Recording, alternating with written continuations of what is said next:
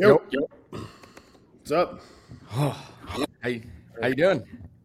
I'm good. I uh, I've never used this thing, and I pulled it open. I was like, oh shit! I hope I don't have to like download some fucking software. Nope, we're good. So, so the reason why I do this is because like this goes into like 4K, so like it makes everything so much better. So it makes your face look beautiful. I didn't shave today. Oh well. Neither did you. So whatever. Fuck us. Yeah, I know. Yeah, it's not like I'm taking a bunch of supplements to make myself look good. It's fine. Every other day, so it's all good. oh, how's everything going for you? Uh, it's all right. Uh, overall, things are good. Uh, there's just so many moving parts of shit going on, and so many people to rely on, and it's just like if one fucking person drops the ball, everything falls apart. And it's never me. I'm the I'm the only person that never drops the ball, so it's always super frustrating being the leader of this thing and having everybody like you know. Whether it's a label company or a manufacturer or somebody, somebody always does something dumb, and I'm like, "Good, you just cost me another week of sales. Thanks, idiot." I was gonna say, how do you how do you deal with that pressure? Like, of You like, like you know, if like every single time I see you do like a Q and A box, right? It's always like, question: When's this? When's this coming out? When's this coming out? When are you releasing this? It's like, how how is it to feel like you're the one in charge and like you have to be kind of responsible for telling people like it's still not here and people want it like right now. Are we recording this? Yes, yeah, we're recording this. Okay, I just want to make sure I don't say anything dumb. Uh, yeah, uh,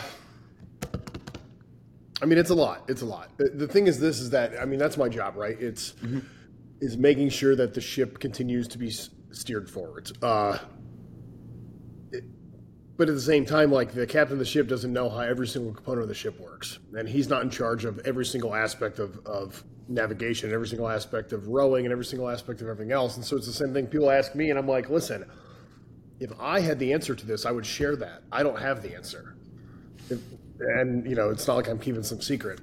Uh, some of it's just fun. You know, I think I think especially in, in today's age with people, th- this like you know instant gratification thing. You know, it's the Amazon thing. It's the uh, you know overnight everything as fast as humanly possible, downloads as fast as possible on your phone.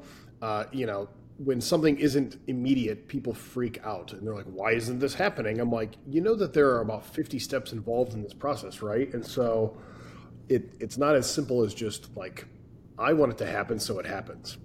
And so I try my best to give people sort of a clear answer as to like what the steps are and what the processes look like.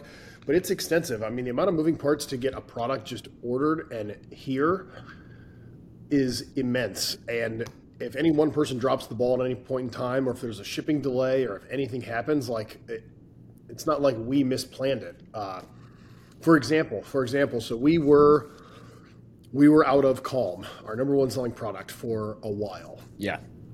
and it it reflects poorly on me as a, an owner of a company and on us as a business because it's like you know why are you guys out of your top selling product? That that's so irresponsible of you.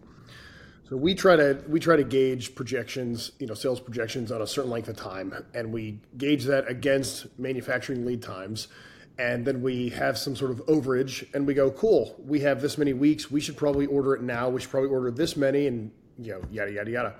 Our manufacturer didn't tell us for the first like half of that entire duration that somebody in their compliance or somebody in their purchasing department purchased one of the raw materials uh, in that formula can be sourced from a few different plants basically.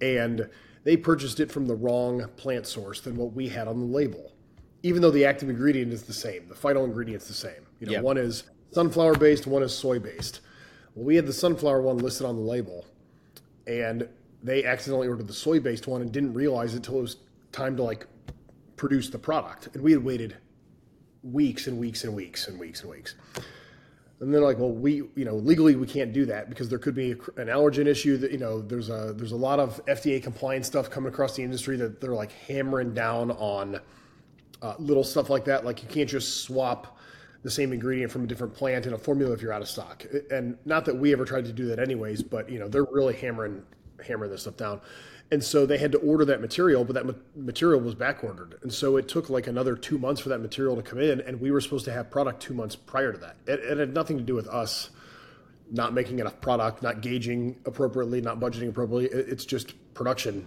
issues. And yeah.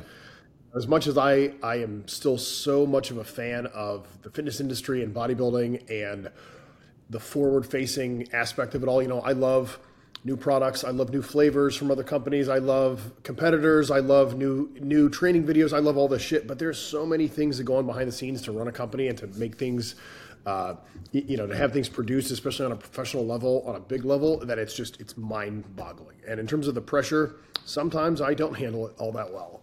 uh, you know, I'm human too. Um, thankfully, you know, we've been doing this for a long time, and I have a really great team. Uh, you know, out of all the years that we've had some some turnover of, of employees and things, like right now we absolutely have the best crew we've ever had. Everybody is on their game. I don't have to micromanage anybody. Everybody knows what they're doing. Uh, everybody's reliable. And so for us as a team, the only thing that we have to face is challenges outside of the company, like labels or like, you know, raw material supply. Do you think that was that's hard? A, that's think, a really good feeling. Do you think that's hard to not micromanage? Actually like knowing that this is like your baby like was that was that a difficult transition especially like i mean when when i came to visit you like the first time right you were still fairly small. I think it was like maybe like three of you right running like the whole thing basically. It's, like it's still, it's still, pretty small all yeah, things considered. But definitely has expanded a lot more than what it than what it was even like a few years ago comparatively. So like is it difficult to kind of take that role and actually like disperse all these different tasks that you were doing yourself and be able to trust people under that? Yeah, uh, I mean that's always a work in progress, especially for somebody like me who is so hyper detail oriented and has yep. been doing this for such a long time. It's something that I've I've always struggled with, but I've always known that I need to give this stuff away, and I and I truly don't want to micromanage it. I want to give it away and trust that it can be done. And so our staff right now is so good at that that it allows me to steer the ship because I don't have to worry about all the other shit that's going on most of the time. And we have a really good system in place with regards to like weekly team meetings and how we touch base on projects and how uh, you know all the information is presented to me so that I can make decisions. My job primarily, you know, outside of my individual responsibilities with you know product creation and that kind of stuff but my job is is decision making and i have a whole team of people that we meet early in the week we front load the, the first part of the week heavy with meetings and uh, brainstorming and task management all that kind of stuff and then you know they present some information to me and i make decisions and we run with it and it's a really good system. Yeah definitely and like i mean going into the product creation like it's been it's been pretty expansive over the last like year right? Like we like I had you on right when we uh, the last time I ever had you on on the Ace Spada podcast. We were we were discussing just like the launch of the rebrand. Right now we're like, and now it's yeah. just like it seems like a million new products have come out, or or a million different flavors. Like, how exciting is it to kind of delve into fields that you've always wanted to get into? That now you kind of have like those funds to be able to do it. Like you got like Bliss, right, and you also got like your party, and I know that's something that like you've probably always wanted to have, and you kind of just been waiting for the exactly, right time. As soon as you said that, like Party's the one that I've had on my radar for a number of years. Uh, I actually formulated sort of an early edition of that product, like probably like five years ago, and just to see if it could be done. You know, yeah. just and well, I'll say this: I formulated a sort of a hybrid between Party and Bliss at the time. Is kind of how I was envisioning it, and on paper, I thought it all looked good, and I wasn't even sure if it could be made and have the effects that it that I wanted it to have, but I had to try. And so we had samples made, and I'm the guy that as soon as samples arrive, I try them. It doesn't matter what day it is, what time of day it is. It doesn't matter if I've already drank a pre-workout, eaten a meal. It, it, I will try them. I cannot wait. And so these these pills came in, and Deidre and I were getting ready to, to uh, we were getting ready to fly somewhere the next morning for like a week for for a vacation or something. So we hadn't even packed yet, and these things came in. I go, sweet, let's take them, and we took them, and for the first half an hour, we felt pretty good, and then we started to feel pretty bad. Uh, and then uh, at about the hour mark, both of us started to projectile vomit uh, very aggressively for a couple hours, and it derailed a lot of our, our packing and all that kind of stuff. But you know, I'm I'm I'm a curious boy, and I like uh, I like tinkering with stuff, and I like trying combinations of things. And yeah, that was just a, one of the things that didn't work. But finally, being able to be in a place to to launch these and seeing such a good reception, you know, the reception, especially for those two right now, have been huge because I'm like, these things don't really exist in the fitness space, really. Yep. And so I'm curious to see how well they do. The reception has been very good. We've already reordered, you know, second batches of these things uh, pretty quickly, which is always a good sign. You know, if something doesn't sit on the shelf for six months and it moves quick, like that's a really good sign that people are loving it. Um, one thing that we did th- during a lot of the rebrand was really take a look at you know the the business metrics uh, you know the the cost of goods the margins the sales metrics the you know how long something is sitting on a shelf things that i was largely ignoring as i as we were exploding over a number of years. It was really easy for me to ignore all that kind of stuff. And then when we were finally rebranding and taking a look back at where our funds should be allocated it's like well shit that flavor of that protein sat on a shelf for nine months and then during the rebrand process, all the manufacturers, because of raw material supply issues and, and inflation and all the you know the economic issues we've all been facing, most of them basically doubled their minimum order quantity. So instead of ordering, for example, let's say 500 units of every flavor of protein, now I had to buy a thousand. Well, if this one already took nine months to sell, a thousand of them are going to take a, a year and a half, and there's a two-year stamp of you know expiration on there. We can't release that flavor that was not a good business decision to even launch it in the first place, but I had no idea. And really pouring into the data and looking at how to run a business, how to be profitable so that we can continue to create part, uh, products like Party and Bliss and things that, you know, I feel are going to make a bigger impact uh, was really important. But it's something that as we are growing and as we continue to grow, we're always going to learn more about what we should have done this step behind us. So what did you learn? So what did you learn the most during like the first part of the rebrand? Like as everything, like looking back on it. Data. Yeah. Data analysis. Yeah. I mean, we we always ran reports and we always kind of knew ish what was going on, but really, as a business owner, not a hobbyist, not somebody that's doing this on the side, but as somebody who is paying bills and giving people a salary, really pouring through the data and making non emotional or non ego driven decisions you know? And i was on this this thing there as we were growing as a company and and this whole like anti-marketing thing that we were doing in the past you know it was if i can create more products more flavors to hit more people you know that want these things we're going to grow. And that worked incredibly well. But that only works to a point because you only have so many people that can, because you can only get so many people that can get to this point that uh, you know, they, they're not going to buy 10 products. So at some point, you have to find new people. And th- those are marketing tactics. That's not necessarily coming out with an 11th flavor of a protein that ultimately nobody's going to find or nobody's going to buy. So, yep. uh, really pouring in the data is something I wish that as as a leader, as a boss, I wish we would have done a lot more from the beginning of everything. Uh, but you know, you live and learn. I, I could have never known that I should have done it until I realized that we needed to do it. So. Well, that's a part of that's a part of growing, right? Like as a human and as like a business is like you're gonna delve into those areas where, hey, where can we be more efficient and do those things differently? Like it happens with anyone. Like even if we look in like the coaching industry, right? Like as myself, okay, I look at my Google Sheets about two years ago because I have those tabs and I'm like, man, this is pretty piss poor. like the way I was running, the way I was running athletes was really, really bad. Now I have, now I like, as I've gone through, I've updated my systems, updated my systems, updated my systems. Yeah, I think that's like, hugely important. Hugely important for business owners to worry about the small stuff and the boring shit and the business shit and the systems and the money and the taxes and all the shit that nobody ever wants to do. I, I, I would double down on that shit more than more than anybody realizes because one when you're smaller it doesn't matter you know? It's like you drop a penny who cares? You drop a dollar it starts to matter. You drop a hundred dollar bill it starts to matter a lot more. As you get bigger and bigger those mistakes cost a lot more money. Yeah.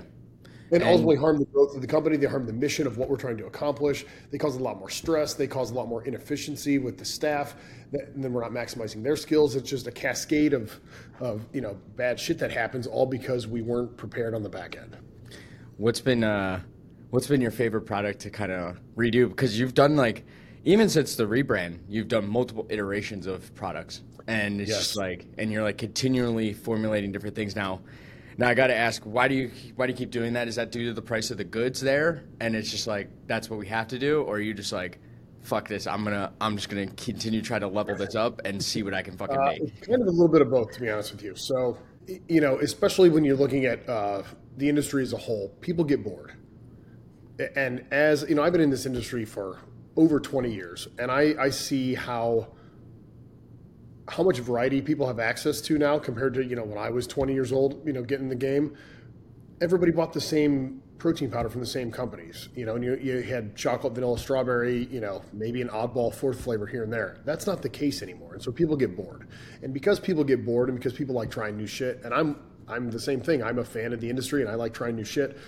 If we don't continually update things, people will go elsewhere to get that fix, that newness. You know, uh, even if something is great, it's the greatest thing ever. Curiosity will always win, and that's something that we learned over the course of time. Where it's like when we didn't change enough, release new stuff, uh, you know, stay on top of some industry trends to a certain degree, we noticed that things started to drop off because consumer spending habits changed. As much as it, it, from a, a purist standpoint, I can say, well, that's the wrong reason to buy something.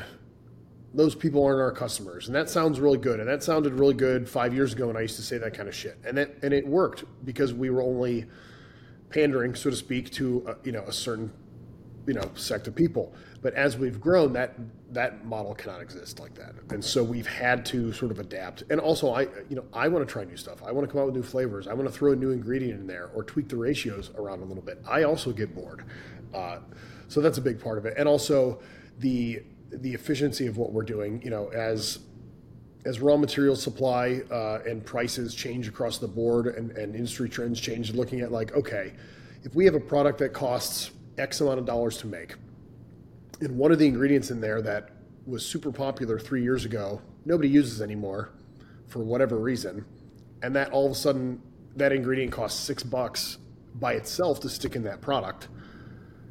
Well, it makes no sense to keep it in there. Nobody's looking for it, and it's by far the most expensive thing in this product.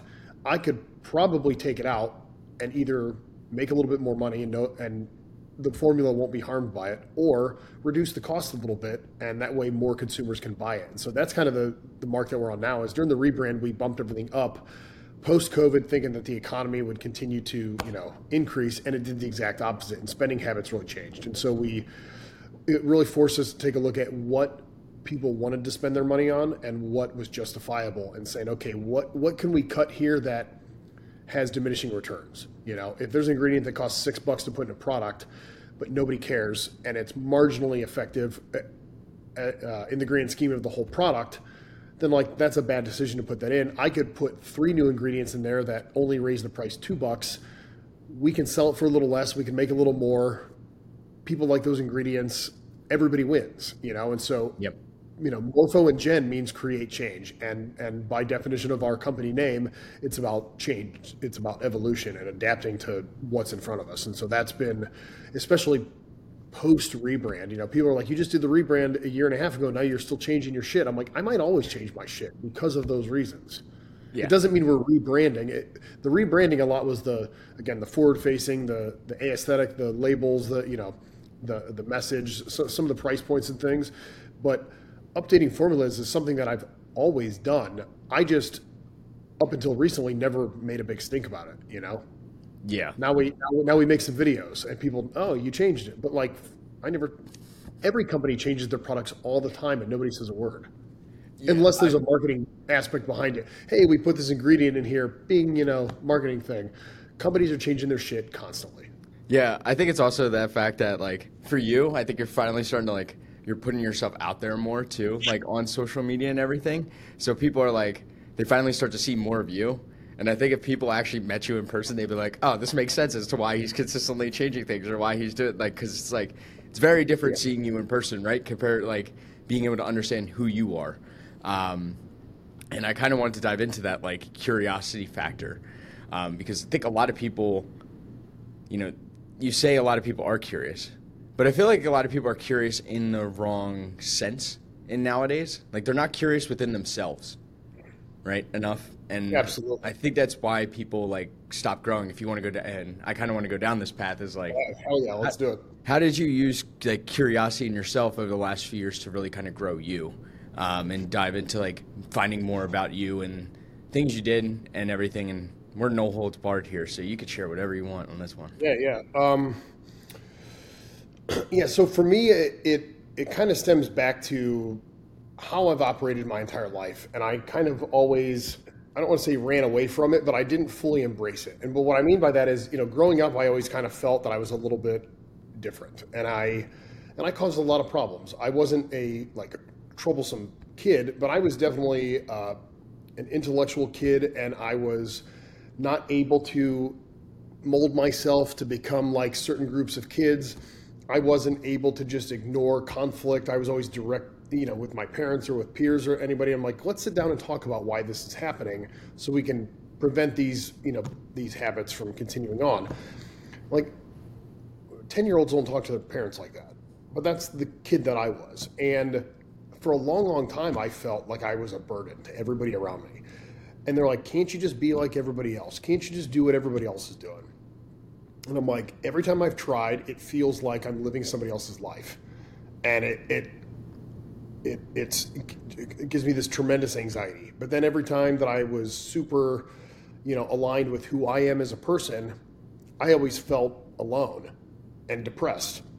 And so it was like this, this going back and forth and coming to terms with like, I can be who I am and eventually the right people the right industry the right markets the right lifestyle all these right things will eventually find their way into my path. But i'll never find that if i deviate from my own path. And so it took me a lot of years to uh, honestly stop apologizing for being who i am uh, to people which i used to do all the time. I remember uh, two years ago i was at a, a bachelor party with one of my best friends and we were having a conversation like this and and i was just like pouring out to him about some stuff that was bothering me and how I felt like I was harming people around me, uh, you know, and I was too much. I'm too much. I'm a burden and all this stuff. Go, I'm sorry that I think too deeply, and I'm sorry that I love too much, and I'm sorry that I hold people accountable, and I'm sorry that this. And he goes, Are you actually sorry? I said, What do you mean? He goes, You say that a lot. Do you know that? You, you apologize for the way that you think and the way that you are a lot to people. Are you actually sorry? And I said, Fuck no, I'm not sorry. This is who I am. And he goes, Do you like that? I said, I think I'm great. And I think that if, you know, despite all my flaws, that some of these things that I'm so steadfast in, in you know, maintaining as part of my life uh, ultimately are a good thing. And they ultimately have helped not just me, but people and community and things. And he goes, Then quit apologizing for being who you are. And it was moments like that that uh, really, you know, I've always been a very no bullshit asshole sort of guy that you know doesn't give a fuck what other people think because I really don't. But I also was the guy that was sort of stifling my own development, my own progress a little bit. I always felt like I had to operate at like 80% of who I am. And as I've gotten older, maybe it's the you know the cynical old man in me, maybe it's the dad thing. I, you know, who knows? Maybe it's the the fucking LSD or the mushrooms that I've done. Who knows? Uh, but you know, at some point, I basically was like, you know what? I'm gonna I'm gonna do things my way that makes sense to me, and I'm gonna try to explain things to people. And if somebody doesn't get it, then I don't give a fuck. And you know what? In the last few years, my life has gotten exponentially better across all metrics: my marriage, my my relationship with my children, my career, my friend group, like everything, because I stopped apologizing for who I am and started to just live this 100% authentic existence. And a lot of who that that piece of who I am has been very transparent publicly. You know, the people that have met me, the people that Yep. have seen my podcast and things. But for me personally, I've embraced even more of that that other people haven't even seen. And and yes, it's ruffled feathers and it's pushed some boundaries, but you know, I I feel a lot better about it. Yeah, because this is something that I'm going through like right now. Something something about Ohio Ohio, Ohio water. I think it's, in, it's in that one. Well, you're you're up north where it's all fucking gray and gloomy and shit. Like that's. all, of course, all of a sudden it just turns gray and gloomy outside, like it's about to pour. I'm like, oh, this is great. I was like, it's Every time sunny. I'm like, we drive back, we get about halfway back in that trip, and it literally gets 10 degrees colder, and the sky turns gray. like, oh, yeah, we're going back to Northeast Ohio. Time to get sad.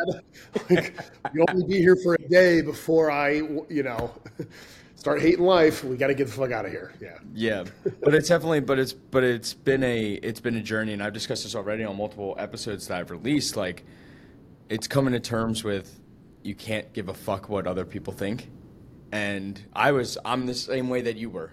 Um, and I still am because it's tough to kind of come to terms with who you are. I think that's what it is, right? With a lot of people, because I find that the issue is most people figure that it's deviating from a path over what other people want it in life. And that's where people start. That's probably why you were apologizing. That's why I would apologize for being too much because it's like, I'm supposed to act this way. Like I'm supposed to be this way, but I'm I'm not. I'm like my ADHD brain does not fucking function like that whatsoever. I hate all that supposed to this and supposed to this, and every time eh, eh, somebody would tell me that, I'm like, says who? Who made up the fucking rules? None of these things are real.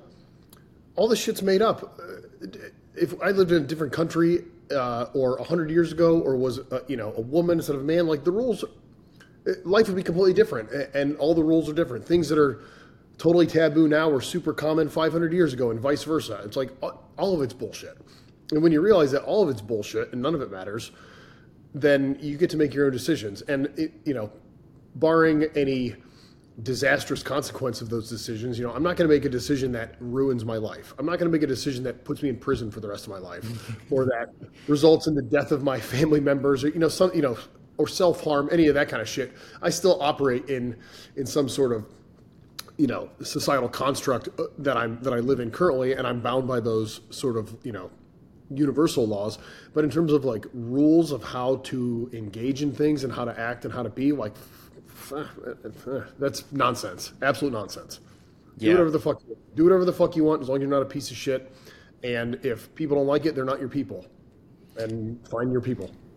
I was going to ask them what what truly matters to you then like when you started to release that and you started to find that like a lot of this stuff is bullshit, right? Like, like the one thing is, is like I kind of found, and it's been the past like two and a half months I've been with like Mark and crew up here, and it's been the big thing. It's just like kind of just letting go of a lot of things and know that you're gonna be you're gonna be all good, like in the end, and that's like what life is. To truly be honest, like I'm just finding everything around the world. is just like, well, one day I'm gonna die. It's just like that's what you kind of come to that conclusion, and you just figure that everything else, like with mm, obviously obviously you need money right? Because that's like the social contract nowadays you need money yeah, to yeah. survive. But it's just like a lot of things in the life are just not worth or not worth even worrying about right? So what, well, yeah, so what I to mean, you is like the biggest so what to you is like the biggest things that you think people should really be focusing in on when it comes down to life and not just all these social constructs?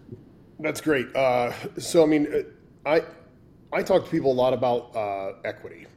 And and you know and i don't mean like you know your assets equity. I mean like your energy your time your you know the amount of emotion you can give the amount of anger you can tolerate the amount of you know conflict you can handle all, all these sorts of things. You only have so much to give. And as you travel through life you collect more life. You collect more stuff. And so your capacity to be a certain way to act a certain way to give a certain amount to certain people to certain situations will decrease. That's why you know 70 year old dudes aren't running around with, you know, groups of 30 as their friends. But 20 year olds do that. And as you get older, life happens. And you, you know, it's not that you don't like these people, it's that you, however you have honed your life, you know, finer and finer as you go, some people just kind of don't fit into that as much and you don't fit into theirs. And that's totally a, a normal part of life. That's something that I had to, uh, you know, really dive into over the last couple years, having some close friendships sort of fizzle out or having some falling outs with people over certain things. And, and I'm really bad about letting people go, letting situations go. Whereas like Deidre, she's the ultimate, like, you know, cut the cord, kick it out. I'm like the let's bring everybody with us forever mindset. Yep. And both of those are wrong. Both of those are not, not the ideal way to do it. So we're a good, like, you know, complementary opposites, uh, you know, effect on each other. But sort of realizing that that's what's going to happen and honing in on that, I think has been really important for me, anyways. How hard has that been to actually like cut people out? Like, because this is something that I've personally struggled with a lot because, I mean, going back to my childhood, right? I, I've talked about this also. Like, I had a huge desire for like validation, and I would always like press my boundaries and allow my boundaries to like be cut through to keep people in my life because I didn't have people. Um, so, how hard was that for you to kind of look at your equity and know what had to be cut off? Yeah, well, and, and, for me too, I naturally have a lot of equity compared to the average person. Yeah, I am very extroverted. I am a high dopamine output person. I'm on like the top of a roller coaster like all the time, and most of the time I can be there for everybody. I can be a lot for everybody. I can manage a lot a company and a family and the marriage problems and shit with school and social problems and helping friends move and driving them to the airport and being there for my family and I can fucking do all of it most of the time. But for me, uh, you know, that roller coaster eventually heads over that dip and you and you you plummet. And so that's partially what I've had to face a lot is that if I spread myself too thin, even though I think I can handle it. And it does bring me a lot of fulfillment knowing that I'm this big person that can do a lot of these things. Yeah. If I push that limit too much, I will crash and burn. And when I crash and burn, it's like a complete reset of my psyche, of my brain. It's like a Dr. Jekyll, Mr. Hyde. This demon version of me, this shadow version of me gets let out of the box, and I become a nightmare until literally, I mean, literally until I crash and burn and collapse and have to sleep it off and then it's like my brain resets and then I'm born anew again. And there's a blessing and a curse to having sort of a system like that in that I'm always progressive. I'm always driven. I'm always seeking new experiences, seeking ways to connect with people, to help situations, to solve problems. I'm constantly doing that. But on the flip side, I, I don't allow myself enough time to, you know, sort of reset before the crash uh, and I'm also never content with anything because I'm always chasing the next thing that's in front of me. And so it's been very difficult for me to always be like, you know what, things are good in this moment. Let's enjoy this moment because this moment only lasts right now, and the next moment's not guaranteed, and the past ones are gone. And so being present uh, has been something that I've had to slowly learn over time. Definitely having children has helped a lot with that, where it's like, you know, yes, I could grind out another night of working and getting some extra shit done, or I could say fuck this and I could go sit on the couch with the kids and snuggle and watch a movie and yeah. let the work emails go for a couple days and say who fucking cares.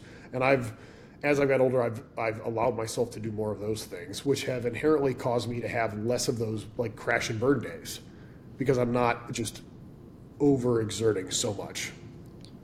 Do you think now this is where and I've and I've had this discussion actually on my last podcast with someone, um, with another one of my friends.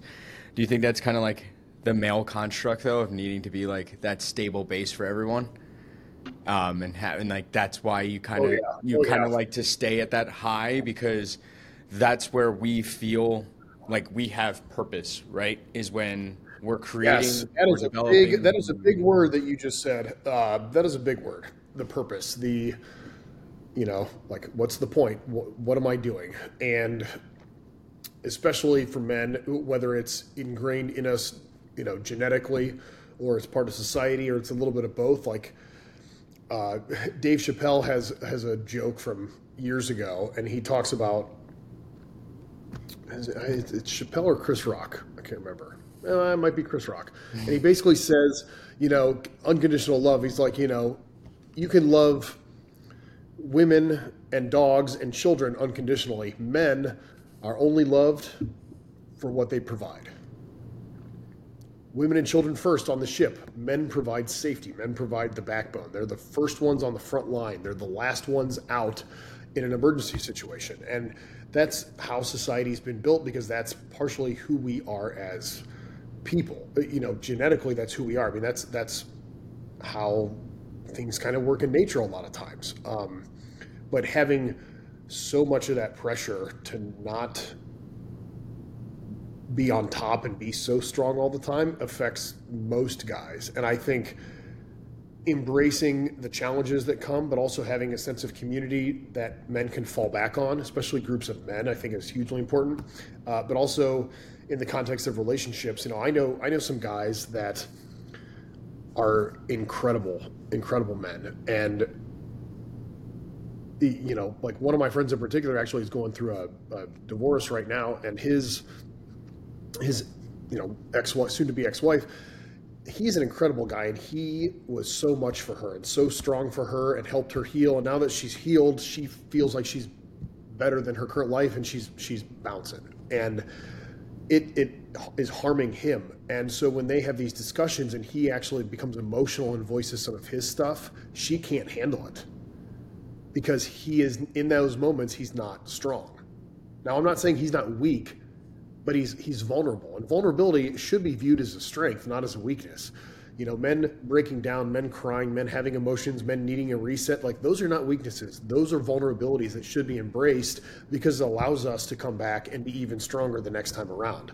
And voicing that and having that that you know be on the forefront of these sorts of conversations i think is really important do you think men need vulnerability more around men or men need more vulnerability around women then so I think I think both, but I think it's a little bit context dependent. Uh, you know, yeah. depending on which authors you read or which uh, podcast guys you watch, there is a big movement of some of these guys that I like a lot of their content, but some of it's like, you know, if you're going to break down, break down in front of your homies, not in front of your, your girl, uh, because as soon as you break down in front of your girl, she's going to lose respect. And you know there might be some studies showing that if you do that, you know women become less sexually attracted to you. It's this evolutionary thing. I think that that depends on the severity of the breakdowns and the frequency. If you're a dude, and and I, I can't remember the exact, uh, you know what? It was a it was a podcast about Chris Bumstead, and he talked about how he collapsed in his girlfriend's arms in the bathroom and just sobbed and just lost it. Yeah. And all these people were like, bro, she's not going to respect you. She's not going to this. She's not going to this. And the thing is, like, if he did that every fucking day and never stepped up to the plate and never got his shit done, of course she's going to lose respect for him because he needs help. But he did that, and she gave him the space to do that. And then he came back and was like, champion, champion, champion, champion.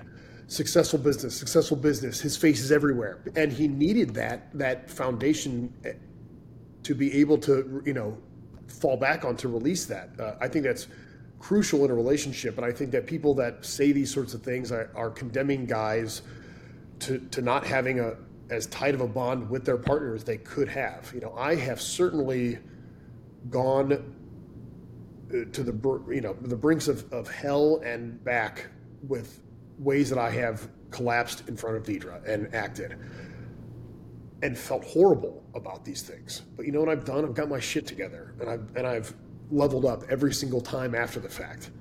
And I, I couldn't have gotten better had I not have had those moments to allow myself to reset a little bit. And she respects me more than anybody because I have leveled up after the fact, and that's huge. Uh, I, I mean, it's, it's, it's absolutely important for guys to be able to go to other guys with that, but I, I think it goes both ways a little bit. You know, there's I guess it just kind of depends on on why they're having those moments. To be honest with you.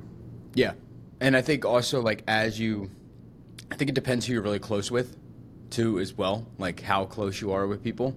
Like if you're more, like for me, I have like my two old like my siblings are sisters, right? So my two oldest are sisters, so I naturally gravitate, or I'm from a more female dominated family where all the grandchildren are female except for me, right? So wow. it's like, so it's just like I gravitate towards more opening up to that side because that's just how yeah. I was raised. I'm the exact same way. I'm actually, uh, my brother and I are the only boy grandchildren in my mom's side, and there's like 15 of us.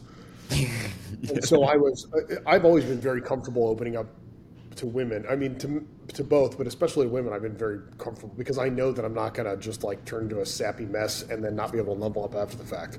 Uh, yeah. And, but from a guy perspective, I I have been fortunate that over the many phases in my life, I have been able to identify and maintain relationships with really great men. That in those moments, I was able to be what I needed to be, and they were able to hold space for that. How do people find a really good group of people? How do people find really good group like of friends to really that, trust? Isn't that, isn't that the question? Uh, for me, it it comes down to authenticity of self, where I've always said if you if you present yourself to a person and you put all your all your cards out. You play all your cards. They they see everything. Either they're game to play or they're not. And if they're not, then that is a person that you can't go there with. And, and you know what I mean? Like go there. You can't Yep. go all the way Yep. there. Yep. At some point, somebody's going to get uncomfortable with where you're going and they can't join you. And that's okay. So you have to figure out which people you can continually go deeper and deeper with. And as you go deeper and deeper into these, these harder moments, uh, and, and you know these more intense discussion topics, fewer people are going to be able to do that. You know, it's like you know you have your your your super tight circle, you have your your circle that you can go to for these things. These ones are kind of like your fun ones. These are your acquaintance ones. Um, but none of that can exist if you are fronting or faking it. And it goes back to what I was saying at the beginning about like living this fake, you know, this inauthentic self, trying to fit in, trying to do these things. It's like be exactly who you are and be the person that you want to be for other people. You know, it's it's like the, the the golden rule shit. As as cheesy as it is, it's like I'm going to be the friend that I would hope that they would want to be back to me. I'm going to be that to this person, and if they are receptive to that, then we have that bond. And if they are not, then I need to start to allocate my equity elsewhere or Isn't at least put them, put, them in, put them in a different ring. You know what I mean? If you got circles of groups, you know, if I'm pouring into this person and they're unable to handle it or to or to pour back, like they get put in, you know, they get Yeah. put in the acquaintance circle. It's like it's like there's kind of like a quote that I keep remembering reading, and it's been one I've read over the last like few months. It's like something where like what what we heal in others is like what we needed ourselves, like when we were when we were growing up or what we needed. Absolutely agree. And I think it really does like when you get down to it and as I've started to level up uh, with with the many people around here and it's just been like you're able to take those deep conversations. Right? And you're Yeah. and that's like that's been the hardest part to come to terms with and it's the hardest part to come to terms with like people in my past life like even with like and I'll open up here about this because I don't care. Um, even open up with like my family, right? Like I've started to kind of become a little bit more distant with my family, and it's because I've never been able to take it to that depth. But I think a lot of times coming, getting to that depth, and, and I'm pretty sure you probably agree with this, is you kind of have to accept what happened in your past, or you have to come to terms with what happened in your past and be able to kind of let that go. Because I feel oh, like if you kind of hold that, if you hold your past back, you're not allowing people to see how you came to be, and that doesn't, and that's how you became you, who you are now. That's a, that's a huge point. I mean, part of the reason that I have the community of people that I have and all the circles that I have is that I can very comfortably discuss all the shit that I have experienced in my entire life and explained why I am who I am. I had to explain to my dad years ago why we decided to go on a reality TV show, you know, about couples with open marriages. And he was very upset and couldn't understand. And I said, Here's what's going to happen, Dad. I'm going to talk, and you're just going to shut up and listen. And I'm just going to tell you everything. And I started from a kid and how I felt at school and I, my suicide attempts and medication and counseling and being put in clinics and then this and this and this and, and all these decisions that led to who I am today. Where he might not agree that those are things that fit into his world, at least he understands how I came to be in these situations. And it's because I can very directly and comfortably talk about these things without having it be this like visceral emotional reaction where, you know, I'm over that trauma. That trauma absolutely formed all the best parts of me and some of the worst parts, but all the best parts of me and who I am today. And I'm comfortable identifying those things and discussing those with people and be like, you know, I've had people say, wow, wow, you're so easy to talk to and you're, you know, you just bring out so much. I just want to be myself, uh, you know, around you. How, where do you think that comes from? And I said, I know exactly where that comes from. It comes from this because as a kid, I felt like I couldn't be myself. And so now I try to pull that out of other people and this and this and this. And they go, huh, that makes a lot of sense. I said, doesn't it? Yeah, yeah. Mine, mine is the same. It's like, why do you try to always like encourage people and t- allow them to open up and allow them to do these things? And I'm like, because I never had that. it was like because I've always tried to fill other people's cups up, even as like a kid. Like that was that was my thing. Like whenever, even when I was being like severely bullied as a kid, I'd always be like, okay, well, I'm still gonna go to school and hope I put someone put a smile on someone's face, like no matter how I feel, right? And so. I think that definitely helps a lot, and I, I kind of wanted to ask about it. And now that you brought it up, I feel like it's good.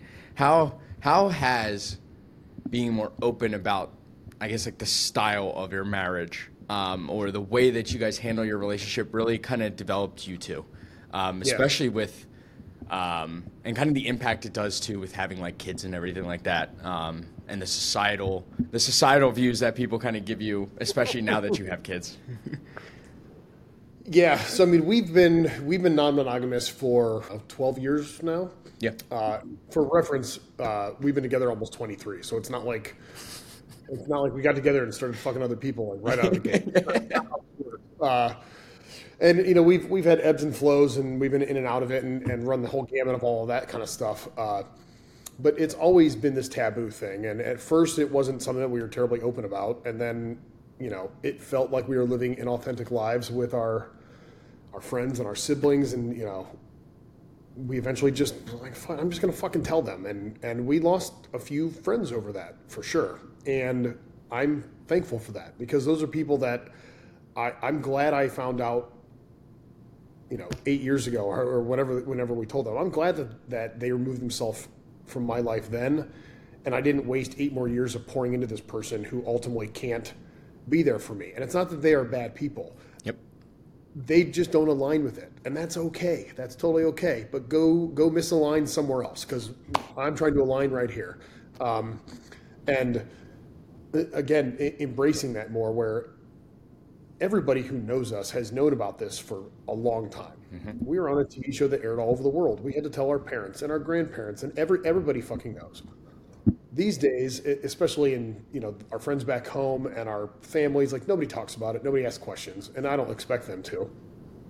Uh, we're also not like, you know, going out with people all the time. We have a lot of regular life shit. We're still a very normal couple most of the time, and we have Yep. kids and we have business and we have all this regular shit, right? But uh, for us, it's it's just added another level of that authenticity and that ability to be vulnerable with people and to be, uh, you know, seen as somebody that's genuine. And, and when I talked about you know playing all your cards, I mean all your cards, and including the bad ones, including you know, all the fuck ups. You know, I have talked very publicly about times in the non-monogamy journey when I almost ruined our fucking life, uh, and you know, totally fucked everything up. And I and I'm very transparent about that, and people need to hear about that kind of stuff if they have questions about this sort of thing because they need to know what the potential consequences are you know the risks involved. But they can also understand like why we are so tight now. They you know you can only understand that after learning about the whole process of how we've gotten to this point. So being transparent about these things for me has has been very cathartic in that the more that I have been able to share, the more I feel that I'm helping other people. Maybe not enter into that world, but at least be comfortable being themselves and at least be comfortable accepting other people for being themselves. And I think that the more that uh, that people have that sort of mindset, I think it's going to like you know spread. I think it's going to you know go viral and more, it, which it sort of has. You know, in the last 12 years, we've noticed a major, major shift across society, whether it's TV shows or social media or social groups or whatever, where it's like there are a lot of people, a lot that are embracing the idea that traditional monogamy might not be for them. And 10 years ago, it was like you were hiding and nobody knew, and it was this dark secret. And now there's fucking polyamorous couples on TV shows and you know, you swipe through fucking Bumble, and every fifth profile is a couple looking for a girlfriend or something, and there's just their faces, and they're you know, it's like nobody's hiding anymore, which is I think is really great. Uh, in terms of parenting, when we did the TV show years ago, we did it before we had kids, and, and the parenting thing was a big topic at the time because it was like, what are your kids going to think?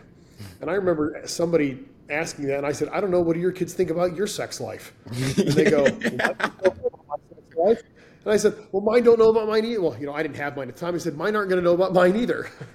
and when they're old enough to understand these things, we're going to have these conversations. And at the very least, they're going to know that Deidre and I are so committed to each other and love each other so much that we can navigate something so complex and so risky and still come out on top. Mm-hmm.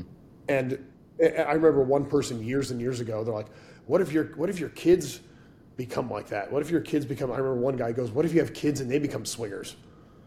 And I went, "Great, then they'll be sexually fulfilled and have a great uh, great communication with their partner, and you know they won't have to hide and they won't have to cheat. And I said, I, I hope that they find uh, the ability to be themselves on such a, a, full level like I have and be fulfilled on such a level that I have. Why would I why would I hope against that? yeah. I I think a lot of people see and I mean you've helped a lot of people like even like looking at your your Instagram, right? Even if it's like an anonymous thing, like you see the people that are like that like reach out to you and I'm like kind of like, "Oh." I'm like sometimes sometimes you can take it back by what some of these people say on those anonymous messages. Yeah. But you're like but but I bet it takes a lot of courage even just to put that out there, even just anonymously for like someone to like say that. Like as much as it is anonymous, I think it's you still. Should see, you should see some of the DMs I get as a result of those posts. It shit runs deep. shit runs deep. I feel like I feel like it'd just be like entertainment, like twenty four seven on that on your on your DMs. To truly it's either entertainment or it's uh, frustration occasionally, but for the most part, we don't get any like really negative, you know, uh, actions from anybody. Back in the day, we used to have a lot of negativity, a lot. And these days, like, I just don't have to. Maybe I'm just so tuned in to this bubble that I've created, a large bubble, but a bubble that I've created with incredible people, an incredible network of, of friends, family, acquaintances, business connects. You know, the way that I operate in the industry, like, I am completely tuned out to any anything negative. Uh, I've actually had hard conversations with people. Uh, um, I won't detail who the people are, but I've had people in the past where you know they made some very, very, very insensitive comments about our life uh, in, in a way that was meant to harm me. And I remember telling one person, I said, "I'm going to make this very clear. You'll never say anything like this to me ever again. Ever. You won't act like this in front of my children. You can think what you want. You can gossip to whoever you want. I literally don't care. If I come into your space." and you bring this energy to me ever again, I will remove myself from your life permanently, forever, and you'll never see me, and you'll never see my kids. And this person said, Is that a threat? And I said, It's a promise. And they haven't, because I will not tolerate it. I will not tolerate it. Do you think it helps having a good group of people around you that share very similar views in terms of in terms of like society and the way that it goes like yeah i mean of course it does and i mean at the very least we have people that are accepting of us yeah and we're not flaunting it and we're not doing no. this in front of other people. We're not trying to force it upon anybody. It's never it's not this cultish sort of like thing. Again it just, it's more just, of a thing where if people actually met you it'd be very different than what than what you even put out on social media. I, I know. I mean it's to see us in person, I mean, we could have 30 people at our house and nobody would have a clue that I've probably slept with 10 of them at some point. Nobody would have a clue because that's not the point. And and some of them are, you know, that was 10 years ago and that's how I met them and now we're best friends and we don't do that anymore. Like nobody would have a clue. And that's the point is that it's just I want to be able to bring people into my life and navigate these sorts of things and intermingle groups of people. It, and, and, I don't want to make the comparison to uh, to to make my my situation seem more self-important or to downplay their situation. But I mean, like, you know, every it seems to me like most people these days are very accepting of like gay and lesbian people in society gay and lesbian couples being in society, you know, all sorts of things. Yes, you get the, the, the bigots who are, you know, spouting off bullshit on social media about a commercial, about some magazine ad or something. But overwhelmingly, if you're actually out in society, like nobody gives a fuck. Nobody literally cares. Everybody's accepting. And to me, it's like, I, I want it to be that same sort of situation where it's like, however I choose to live my life, if it doesn't harm yours, and we bring good energy into these situations, like we should all just be accepting of everybody else's shit. As soon as your behaviors start negatively affecting mine, then we can have this discussion about where our paths are going to go. But like how you like to love people and how you like to fuck people and, and all that, like that is the last thing that should matter to anybody besides the person doing it. yeah. I mean, even if we, I mean, we kind of take it back to even last year, like at your reval ceremony, right? Like there were a whole bunch of different people in different industries kind of just coming together and we're all just like they're all kind of very just related to you and very related to you and Deidre and the family and it's just like everyone was close right? There was no like negative energy whatsoever because it was all just people that were that you Yeah, wanted there and Yeah, that you 200 wanted. Yeah, and, that, that's that's the same thing. It's like when, when I say that we created a bubble, I meant it. Like we we always tell people when they come into our house, I'm like, when you're in the house, there are no the only we have two rules. Don't let the cats out of the house, and don't eat or drink the last item of something without checking, just in just in case, right? But like, Don't take the don't take the last scoop of protein. Just don't take you the know last what? scoop. Like, don't, don't eat the last fucking, uh, you know, Girl Scout cookie out of the box because Deidre's been saving that for six months and she promises she's going to eat it someday. That's how she works. She doesn't eat something for. But, uh, but, but other than that, like, if I, if I didn't trust you to be in my home to treat my home with respect, possibly with my children in this home, then I would have invited you in. You would have been you in the front door. If you're in the front door, you're in. You're in at Yeah. 100%, or you're not.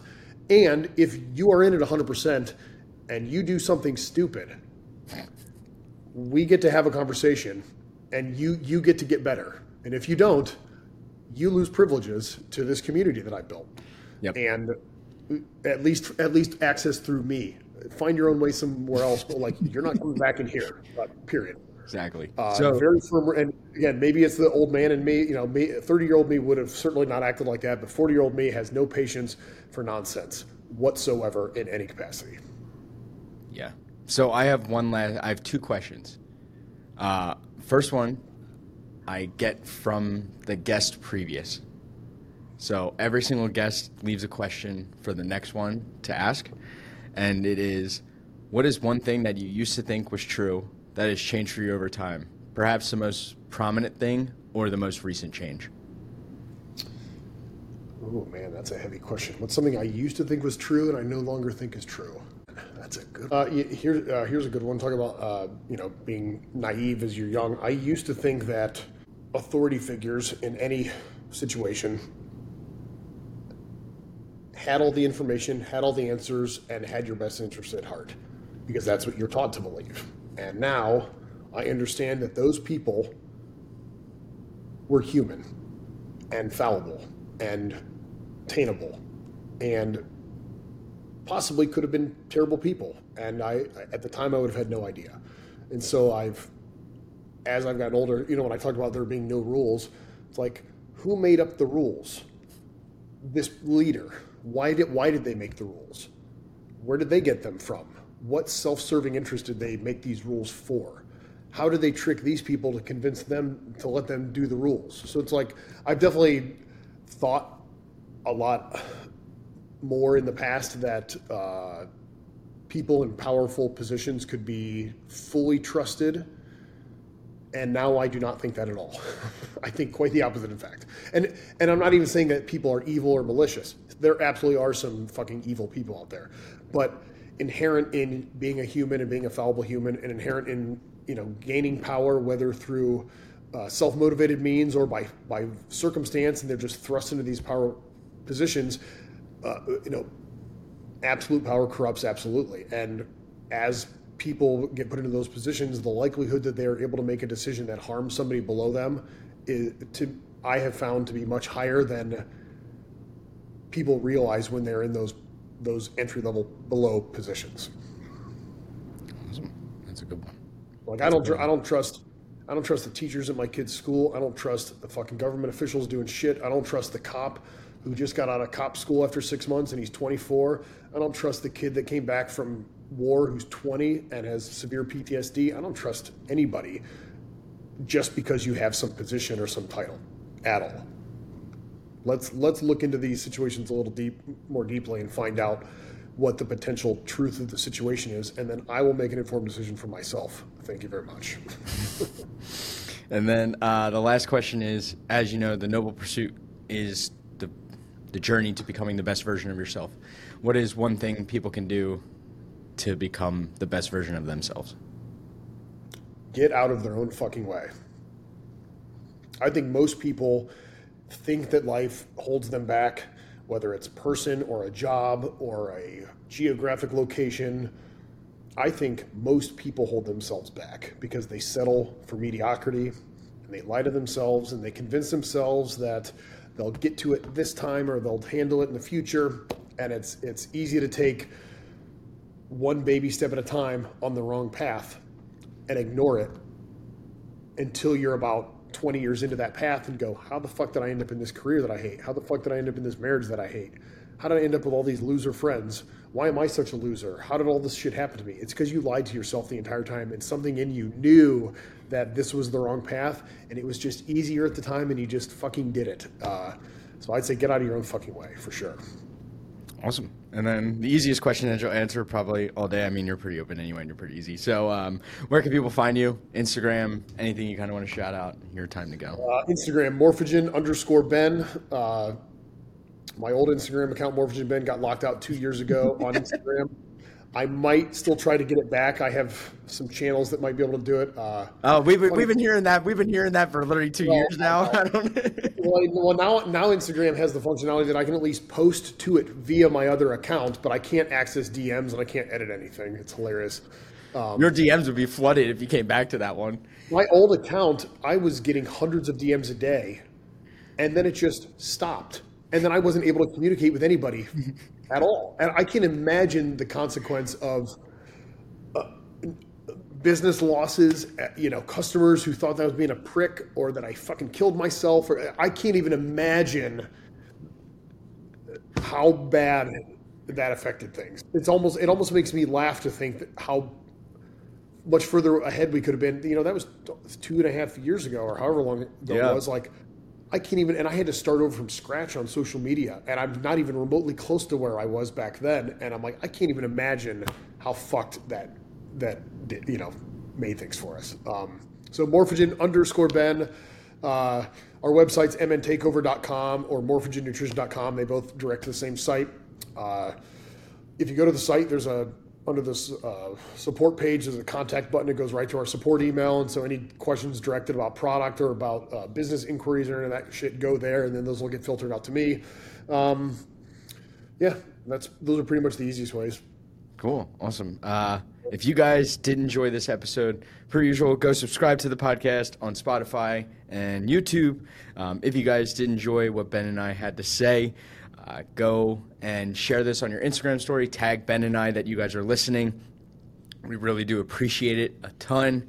Um, as as also, podcast is brought to you by Morphogen Nutrition. You guys can use code SPADA at morphogennutrition.com for 10% off. I've been with Ben now for, I think, just just about over three years now. Um, yeah. So it's been quite a long time. Uh, I got to get back down to Columbus to go see him again, uh, hopefully soon. Um, so other than that, guys, thank you guys for listening to this episode of the Noble Pursuit podcast. And you guys just took one more step forward to becoming the best version of yourself possible. Love it.